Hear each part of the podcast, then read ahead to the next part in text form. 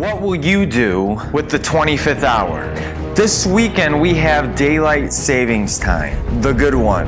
With that comes the 25th hour, an extra hour in the day.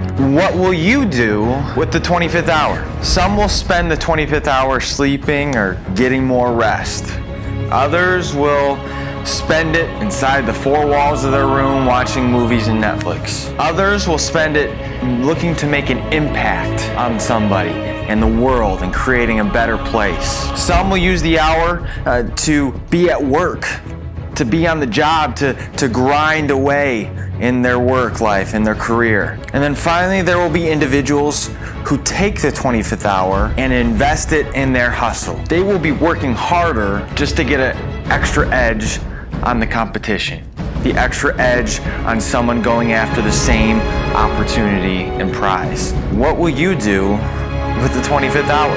Are you going to get better, taking a step in the positive direction, or are you going to stand still, which essentially, guys, means we're taking a step backward. Are you going to challenge yourself? Or are you going to take the path of least resistance, the easy route? You've probably heard this before, but the most successful people in life, in, in all walks of life, whether they're athletes, uh, business people, students, I mean, you name it, the most successful people in life, they do one thing better than anyone else and that's this. They use their 86,400 seconds a day better than everyone else. They're consistently working harder and smarter. They just crave excellence. You can't take that away from them. So what will you do with the 25th hour?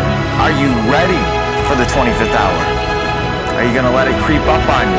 Or are you going to prepare for it now? This only happens once a year. So it would be an absolute waste to not use that 25th hour to get better in some way, shape, or form. Put in the work, put in the time, put in the blood, sweat, tears, and absolute hustle. Put in whatever it takes because we got to get better in the 25th hour.